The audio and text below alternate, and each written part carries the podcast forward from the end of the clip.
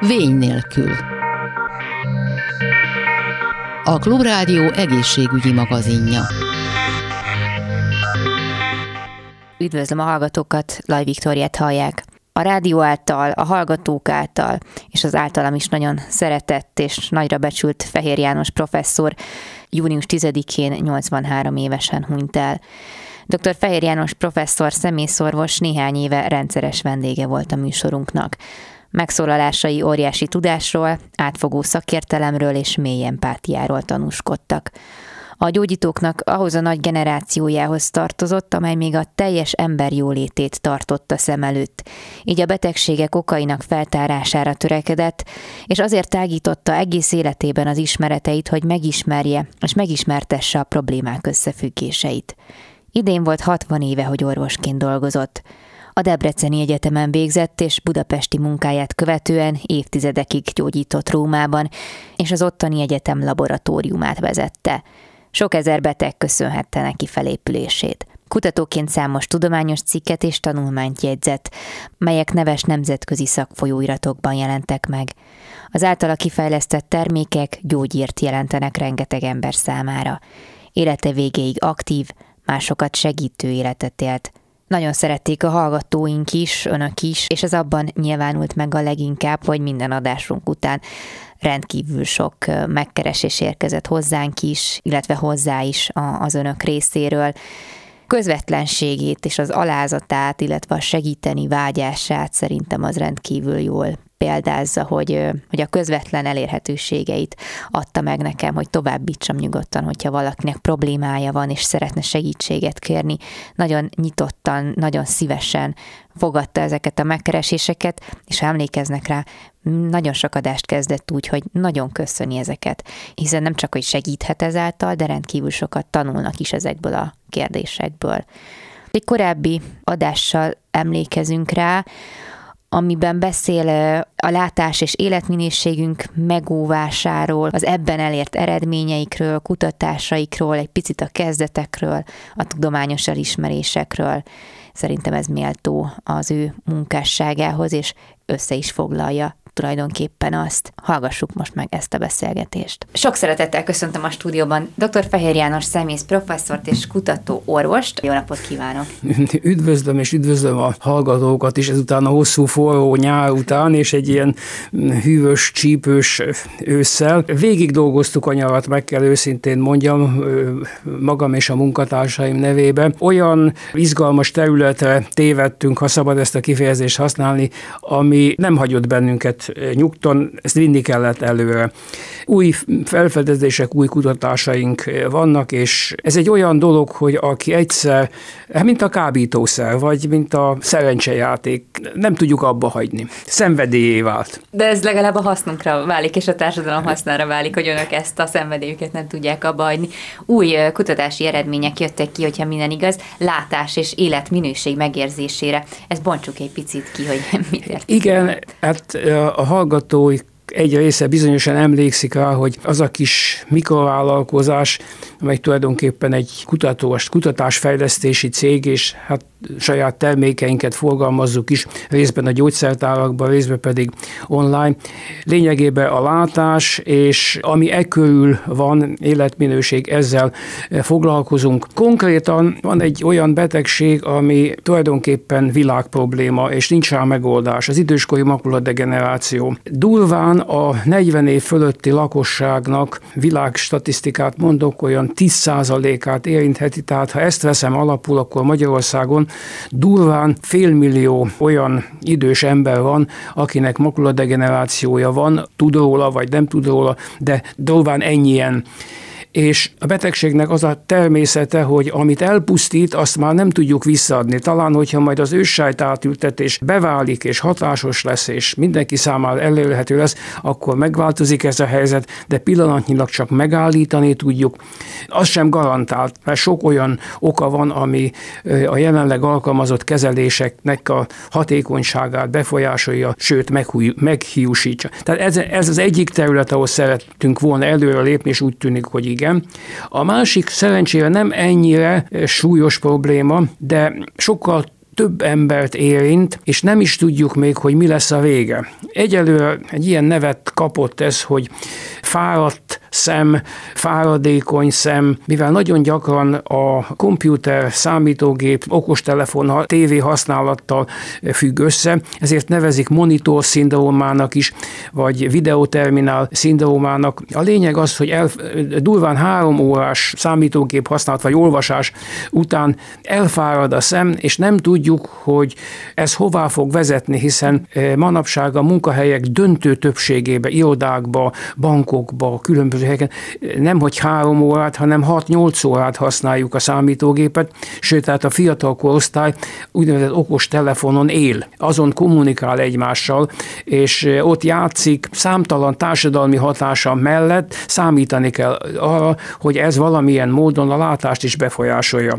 Tehát szemfáradtság, amihez nagyon gyakran szemszárasság társul, ez a másik terület, ahol próbálunk előre menni, míg a makuladegeneráció már van készítmény, ami elérhető. Ez a szemszárasság, szemfáradtság körülbelül egy olyan két hét múlva, tehát október első felében lesz elérhető eredeti készítményekkel, ez is a mostani fejlesztésnek az eredménye. És van egy még nagyobb probléma, a bél problémák. A táplálkozás következtében nem is tudjuk megmondani, hogy a iparosodott országok lakosságának körülbelül hány százaléka érintett, mert a hivatalos statisztikák csak azokat veszik figyelembe, akiknél három hónapig tart egy folytában.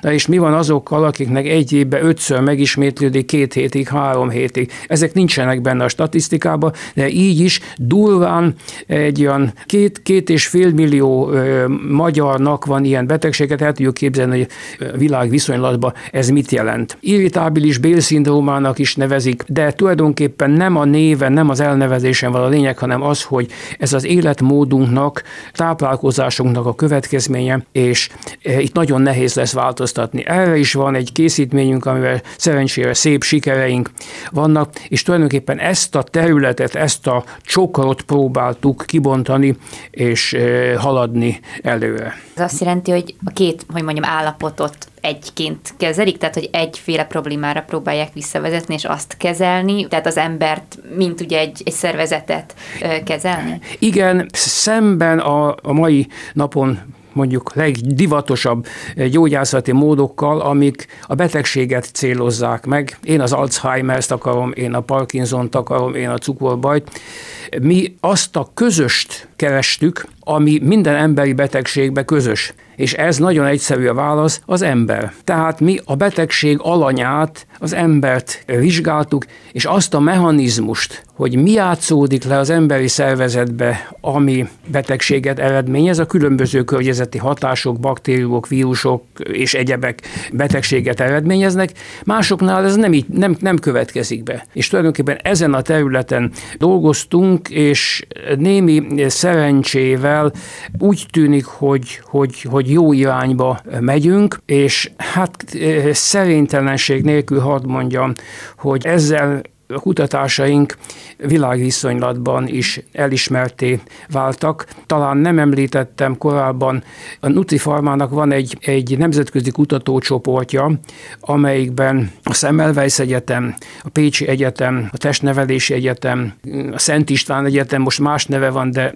elnézést, hogy nem jut, nem, nem, nem jut eszembe, de azokat a kísérleteket, amiket csináltunk, azt még a Szent István Egyetemen, akkor még Szent István Egyetemnek hívták, ott végeztük, és miután én évekig dolgoztam Rómában, a Római Sapienza Egyetemnek két munkacsoportja, és újabban egy amerikai csoport is, egy magyar szemész kutató révén velük is kapcsolatba kerültünk, tehát egy nemzetközi kutatócsoport, és nyilvánvalóan szerencse is kell hozzá, hiszen a tudományos életben és az élet minden területén nem elég a munka, nem elég a szolgalom, szerencse is kell. Úgy tűnik, hogy ez most mellénk állt. Ugyanis, ahogy említettem, mi azt vizsgáltuk, hogy hogyan alakul ki a, a betegség, melyek azok a környezeti hatások, és azok hogyan kerülnek párbeszédbe, kapcsolatba a szervezetünkkel. Tulajdonképpen itt eh, tudtunk előre lépni, és ezzel válaszolok is a kérdésére, hogy mi az a közös, ami ezekben a betegségekben körülbelül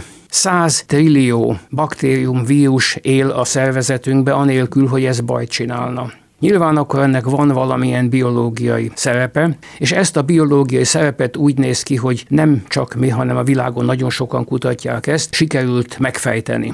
Ezek a baktériumok részben a táplálék feldolgozásában segítenek, és amikor ők megemésztik a mi táplálékunkat részlegesen, nagyon sok olyan tápanyagunk van, amit mi nem is tudunk megemészteni, ahhoz, hogy fel tudjuk használni, ahhoz előzőleg a baktériumoknak kell rajta ezt, azt, azt csinálni. Másokat föl tudunk színi. Lényeg az, hogy a baktériumok, ez a rengeteg baktérium termel olyan anyagokat abból a táplálékból, amit mi megeszünk, és ez attól függ, hogy mit eszünk, mert nem minden táplálékból ugyanazt tudja csinálni, más tud a zöldségből, gyümölcsből, és mást a halolajból, meg egyebekből.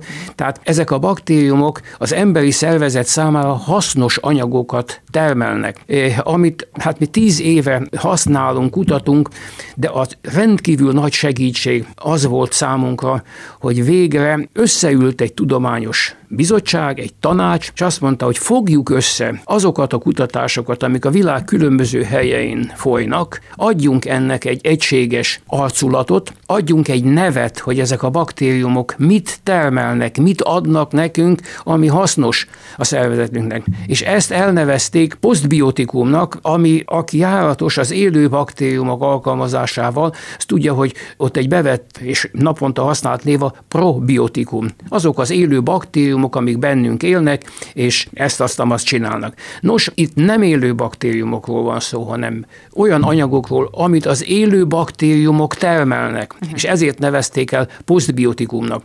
Én magyarra ezt úgy fordítanám, hogy mikrobiális tápanyagok. Eddig is tudtuk, hogy az emberi szervezetnek szüksége van bizonyos tápanyagokra, az úgynevezett makrotápanyagokra, fehérjék, szénhidrátok, zsírok, stb. A másik csoport a mikrotápanyagok, a vitaminok, ásványosok, stb. És most van egy harmadik kategória, amit a baktériumok állítanak elő. Lehet, hogy ez nem lesz egy nemzetközileg elfogadott név, de miután mindez néhány hónappal ezelőtt történt, hogy ez a bizottság nevet adott ennek a anyag anyagnak, ennek a biológiailag aktív anyagnak. Én jobbat nem tudok javasolni, mint azt, hogy bakteriális eredetű vagy mikrobiális eredetű tápanyag. Azt pontosan tudjuk, hogy enélkül egészséges élet nem létezik. Tehát erre szükség van. Ezt nem mi találtuk föl. Mi ezt alkalmaztuk anélkül, hogy tudtuk volna, hogy ez hogyan nevezik. Mi lizált baktériumnak neveztük, mert hővel elöltük. És a készítményünkben is így szerepel, mégpedig egy speciális melegítési, hevítési eljárással, úgynevezett tindál halálozással állítottuk elő, tehát ez egy előtt baktérium és abból származó anyagok. Most már tudjuk, tehát van egy, ez egy nagyon nagy segítség nem csak nekünk, hanem a világon minden kutatócsoportnak, amelyik ezzel foglalkozott, mert legalább 7-8 féle különböző néven közölték a szakirodalomban, vagy nevezték el, ez most egy egységes nevet kapott, tehát van egy referencia pont, egy hivatkozási pont, ez rendkívül nagy segítség. Amit mi ehhez hozzáadtunk, az az, hogy a szervezetünkbe melyik az a sejt, illetve a sejten belül mik azok, amik párbeszédbe, kapcsolatba lépnek ezzel a posztbiotikummal. És ezt e, mi összeállítottuk és leközöltük nagy meglepetésünkre és nagy örömünkre egy nemzetközileg igen jelentős angol nyelvű folyóirat vállalta a közlését, meg is jelent most már e, online, és néhány napon vagy héten belül meg fog jelenni nyomtatásba is. Ez önmagába súlyt, tekintét ad azoknak a kutatásoknak, amit mi végeztünk végeztünk. Bizonyítottuk, hogy igen, vannak bakteriális eredetű tápanyagok, de ezek a tápanyagok kell, hogy valamit partnert találjanak a szervezetünkben. Úgy hívják egyébként ezt a partnert, hogy mitokondrium, tehát ilyen szép neve van. A sejtek kazánházának nevezhetnénk. Ezekben a pici kis sejtalkotó részekbe termelődik az az energia, ami minden sejt működéséhez, minden sejt életbe tartásához szükséges. És ezzel lép kapcsolatba. Ezek a bizonyos bakteriális eredetű anyagok stimulálják, segítik ezt a energiatermelést mindig a megfelelő igénynek megfelelően. Abban az esetben, hogyha ez túllő a célon, akkor gyulladás alakul ki.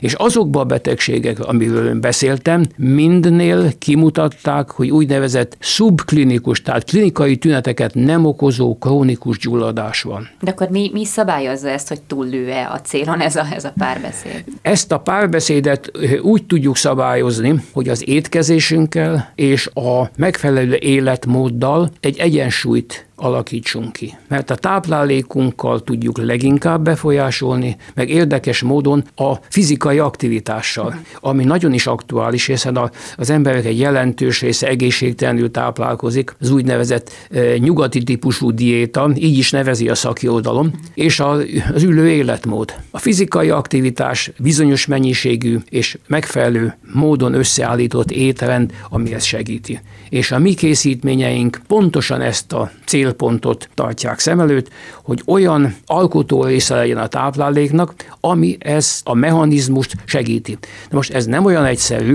mert ha egyébként egészséges lenne a szervezet, akkor elég lenne bevinni ezt, azt, azt, és akkor majd a baktériumok feldolgozzák és csinálnak belőle, adjunk élőflórás joghurtot, kefirt, stb., vagy újabban ö, fermentált zöldségeket, egyebeket, és akkor majd a szervezetünk tudja, hogy mit csináljon. Sajnos eljutottunk arra a pontra, amikor a szervezetünk nem tud előállítani ilyen posztbiotikumot, tehát nem tudja az, kialakítani a párbeszédhez szükséges egyik nagyon fontos komponenst. Ezt be kell vinnünk, legalábbis átmenetileg, hogy átsegítsük a szervezetet, és a mi készítményeink erre szolgálnak. Például, amit a makuladegenerációval használunk, az kifejezetten ezeknek a mitokondriumoknak a működését segíti. Így is neveztük el, kezdet-kezdetén. Akkor még nem tudtuk, halvány fogalmunk sem volt arról, hogy 15-20 év múlva oda jutunk, hogy egy életfontos jelenséget fedeztünk fel. Nem tudtuk. Ez most derült ki. És ugyanígy jártunk a, ezekkel a lizátumokkal, meg a tindáló meghatározott baktériumokkal, amikor tíz évvel ezelőtt elkezdtük alkalmazni,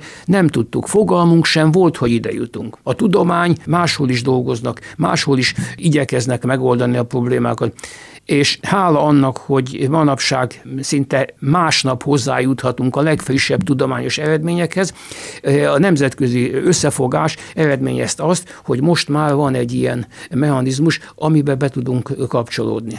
És a másik készítményünk, ugye ez, a, amiben lizátumok vannak, az pedig nem a mitokondriumok oldaláról, hanem a baktériumok oldaláról. Ezzel úgy gondoljuk, hogy jelentősen tudunk javítani ezen a betegségcsoporton, és egyáltalán egyáltalán nem lennék meglepődve, hogyha ennek szélesebb körű alkalmazása is lenne. Ugyanis egyre több klinikai adat meg tudományos adat szól amellett, hogy igen, hát van funkcionális bélprobléma, hasmenés, székrekedés, stb., ami önállóan is egy betegség lehet. Na de ez nagyon sokszor csak egy jelzés, hogy valami a szervezetünkben nem jól működik. Számtalan olyan betegség van, amelyik hasmenéssel vagy székrekedéssel, pufadással, tehát ezekkel a hasi tünetekkel, amikor nem egy önálló betegség, hanem valami más betegségnek a velejárója, a tünete, előrejelzése. Tehát mi ezt a vonalat tovább akarjuk vinni, és azzal, hogy egyrészt kaptunk egy nemzetközi visszajelzést, hogy jó úton jártok, mindaz jó, amit csináltok, így talán sikerül nálunk nagyobb partnereknek az érdeklődését is felkelteni, és látnak benne üzleti fantáziát, mert nyilvánvaló, hogy egy ilyen kis cég, mint a milyen, egy ilyen volumenű projektet nem tud megvalósítani. Egyébként ezt sem teljesen magunk erejéből csináltuk, kaptunk hozzá pályázati támogatást Magyarországon is, és egy európai támogatást is de tekintettel arra, hogy egy nagyon pici cég vagyunk, ilyen kis cégeknek nem adnak nagy támogatást. Uh-huh. Tehát apró pénzt kaptunk, de hát ugye azt mondja a magyar közmondás, hogy aki a kicsit nem becsüli, az a nagyot nem érdemli, úgyhogy mi igyekeztünk ezt jól felhasználni, és hozzátettük munkával, szolgalommal azt, ami, ami, ami hiányzott. De hát igazán a munkatársaim előtt is le a kalappal, mert megértették a probléma lényegét, és ha szabad ezt a kicsit hangzatos kifejezésen önfeláldozó módon be, belevetették magukat ebbe a kutatásba. Egyébként még egy másik betegségcsoportnál lehet-e mondjuk alkalmazni ezeket a posztbiotikumokat a mitokondriális betegeknél, ugye ahol a mitokondriumok nem megfelelően funkcionálnak? Igen, Igen mert ezek a úgynevezett posztbiotikumok vagy mitokondriális tápanyagok, az egyik hatása az, hogy serkenti a mitokondriumokat. Uh-huh. Két értelemben is. Egyrészt, hogy szaporodjanak, tehát több legyen belőlük, másrészt pedig, hogy jobban működjenek. Mi egyértelműen elektronmikroszkópos képekkel kimutattuk, hogy a kezdet kezdetén a mitokondriumok károsodnak. És ezt még hozzá kell tennem, hogy a mi kutatásainknak az egyik igen jelentős pontja, hogy csak kis részben laboratóriumban és kísérleti állatokon történt. Döntő többsége, legalább 85-90 százaléka a klinikai tapasztalatok alapján került be a közleménybe. Tehát emberi betegségben szerzett tapasztalatok alapján. És ez külön súlyt ad neki, mert hogy direkt kapcsolatba hozható a betegséggel, és az így kifejlesztett készítmény az sokkal gyorsabban alkalmazható, eh, mint mondjuk, hogy egy laboratóriumi vagy egy kísérleti állaton végzett kísérlet. Csináltunk ilyet is, és akkor, ha már még van egy perc időnk, ezt elmondom. Az Alzheimer betegségbe kipróbáltuk ezt a készítményt, tehát posztbiotikum tartalmú készítményt, azt, amit egyébként betegeknek is adunk. Testnevelési Egyetem szerzett olyan egereket, amely genetikusan módosított, hogy kialakuljon nála az Alzheimer betegség.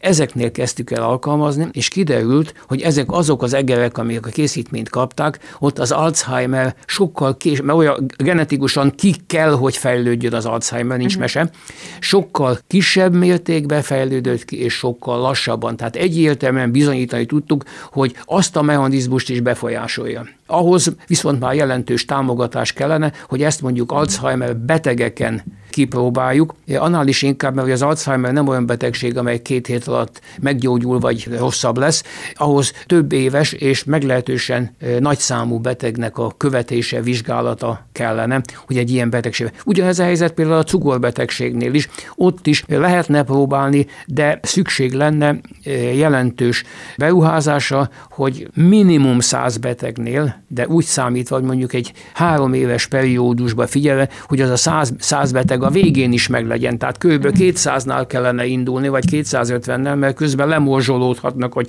ki, így fejezem ki magam, ilyen-olyan-olyan ok miatt. És hát eh, ahhoz, hogy eh, statisztikát lehessen számítani, minimum 100 kell, de tulajdonképpen egy nagy statisztika az már több száz, 3-400, akár ezer betegről, tehát egy, egy szélesebb populációba történő vizsgálat kellene. Egyébként mi kéne ahhoz, hogy, hogy akár a cukorbetegek, akár az Alzheimereseknek a bevonása megvalósuljon, mert ennek hosszú távon iszonyatosan nagy gazdasági haszna így van, lenne, hogy így van. tudnák kezelni. Először is az kell, hogy ezek az új tudományos eredmények eljussanak azokhoz az orvosokhoz, kutatókhoz, akik ebbe tudnak valamit tenni. Nem mondtam, de azon kívül, hogy megjelent a közleményünk ebbe a Geoscience nevű amerikai folyóiratban, ami egyébként egy amerikai öregedéssel foglalkozó kutatótársaságnak a hivatalos lapja. Másnap már megjelent az amerikai Nemzeti Könyvtár online lapján is a közlemény, ami gyakorlatilag azt jelenti, hogy a világon mindenki, minden kutató és minden orvos számára elérhetővé vált. De ahhoz, hogy ez beépüljön, hiszen minden kutatónak van egy programja. Most hirtelen kap oldalról valahonnan egy új információt, nem biztos, hogy megérti, és nem biztos, hogy azonnal be tudja illeszteni a saját folyamatban levő kutatásaiba. Mm. Tehát az első szempont az, hogy legyenek fogékony kutatók, fogékony orvosok arra, hogy itt valamit változtatni kell. Nem elég az, hogy az Alzheimeres betegnek adok megfelelő gyógyszert, hanem kell még valami. Hangsúlyozni szeretném, hogy jelenleg reálisan azt a célt tűzhetjük ki, hogy a, a pillanatnyilag alkalmazott kezelésekhez társítjuk. Tehát nem helyette, hanem azokhoz. Ahhoz, hogy egyszer majd helyette tudjuk alkalmazni, ahhoz az kell, hogy a betegséget a lehető legkorábbi stádiumában felfedezzük, vagy amikor még csak a veszélye áll fenn annak, hogy ennek, ez a beteg hajlamos arra, hogy Alzheimer legyen, hogy maradjunk ennél a példánál, de még nincs betegsége, tehát még nem igényel kezelést, mert amikor már kezelésre szól az a cukorbeteg, vagy az a magas vérnyomásos, olyan gyógyszert már nem tudunk feltalálni, olyan, olyan lehetőséget, hogy na mostantól kezdve, holnaptól, vagy egy hét múlva, egy, hó, egy hónap múlva neked nem lesz szükséged arra a gyógyszerre, mert én valami olyan csodát csináltam. Ez nem reális cél. Az a reális cél, hogy a jelenleg alkalmazott gyógyszeres kezelés, illetve műtéti kezeléshez valamilyen módon társítsuk, hogy a legtöbb hasznot hozza a egyénnek is, meg a társadalomnak is. Mert ezek a betegségek igen jelentős terhet rónak nem csak a betegre és a családjára, hanem a, a társadalomra is. És sajnos van egy rendkívül nagy, nagy gond, amiben nem látok pillanatnyilag megoldást. Az élelmiszerek döntő többsége úgy készül, hogy abban nem lesz semmilyen módon posztbiotikum. Uh-huh. Egyszerűen azért, mert nem lehet bennük baktérium. És ha nincs bennük baktérium, egy bizonyos mennyiségű baktérium, akkor azok nem fognak ezt, azt, amazt csinálni az élelmiszerből. De nem lehet, mert a termelés, a tárolás, a szállítás, az kizárja annak a lehetőségét, hogy ott baktériumok legyenek. Ilyen, olyan, amolyan módszerrel meg kell ölni a baktériumokat, mert ha azt nem csinálom, akkor a polcra kitett zöldség vagy gyümölcs másnapra megrohad, és nem lehet eladni. Tehát nem lesz elég az, amit mi csinálunk, hogy étrendkiegészítőként hozzáadjuk. Tulajdonképpen az egész táplálékláncot kellene megváltoztatni, tehát kellenének olyan élelmiszert előállító vállalkozások, amelyek a liszthez a zsírhoz, a fagyasztott ehhez, ahhoz, amahoz hozzátennék pillanatnyilag ezeket a posztbiotikumokat, ezt a baktériás, mm. mert annak nincs reális esélye, hogy majd baktériumokkal tele zöldséget fogunk árusítani itt vagy ott, vagy olyan. Ahhoz az kell, hogy én kimegyek a kertbe, és fölhúzom a sárgarépát, vagy a fokhagymát, vagy a hagymát, de ez a városias életmód mellett elképzelhetetlen. Tehát másik irányból kell megközelíteni, az élelmiszerhez kell hozzáadni adni, vagy pedig, ha ahhoz nem lehetséges, akkor tablettába, kapszulába gondoskodni arról, hogy az emberek bevegyék. Csak ezzel lehet javítani az életminőséget, és illetve hát a mi célunk, hogy látás és életminőség javítás együtt. Nagyon szépen köszönöm. Dr. Fehér János szemész professzor és kutatóorvos volt a vendégünk. Köszönöm szépen én is a lehetőséget. Köszönjük a segítséget Fehér János szemész professzornak, az egész családjának, illetve a Nutrifarma Kft-nek is. Önöknek pedig a figyelmüket köszönöm. Laj Viktoriát hallották, viszont hallásra. A Vény nélkül című műsorunkat hallották.